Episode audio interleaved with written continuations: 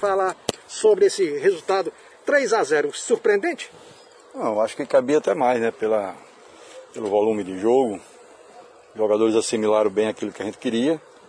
A gente começou fazendo um bom jogo, depois dos 15 minutos deu uma esfriada, né? Mas nós sabíamos que a equipe dele vinha por desespero no segundo tempo e ia ceder o que a gente tem de melhor, que é o contra-ataque rápido. E nesses contra-ataques a gente fez dois, né? Podia ter feito mais.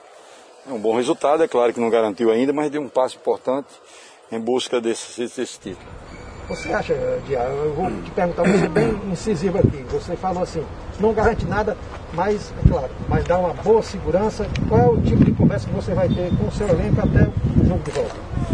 Conversa é uma conversa que futebol não existe, já ganhou, né? Então, uma conversa de ter seriedade, né? Ter seriedade, fazer um jogo, um jogo competitivo, um jogo como é o, o nosso time, com intensidade o tempo inteiro, para nós passarmos, para nós avançarmos. A equipe deles tem qualidade, né? 3 a 0 é um placar bom, é, mas não está garantido. Tem mais 90 minutos para a gente em busca dessa classificação. Qual o tipo de, de tática que você vai usar para o jogo de volta? Você vai jogar em casa, os jogadores conhecem o gramado, conhecem o campo, você vai fazer algum tipo de, de, de de poupar jogador, aquela coisa que, que alguns técnicos falam, trabalham assim, você já pensando no jogo da final, se caso o Ferroviário vá para a final? Não, vamos fazer um jogo com intensidade alta, né? Marcando forte, marcando pressão na saída de bola. O adversário faz uma saída de três, né? a gente não pode deixar eles fazer a saída de três. E quando tiver um, com a bola, fazer uma recomposição rápida. Foi isso que aconteceu no jogo e lá não vai ser diferente. O Berguinho veio hoje como titular, né? Ele ganhou essa titularidade no jogo passado, o, o Diabo? É, Berguinho a gente sabe que é um jogador diferente, né?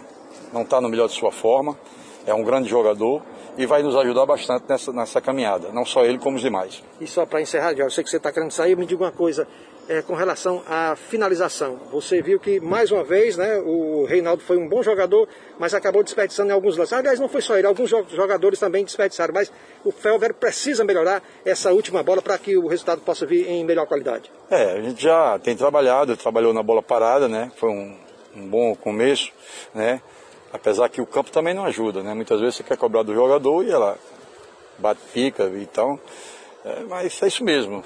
O importante é que a equipe está criando, né? E quando você cria, você leva uma vantagem de fazer os gols.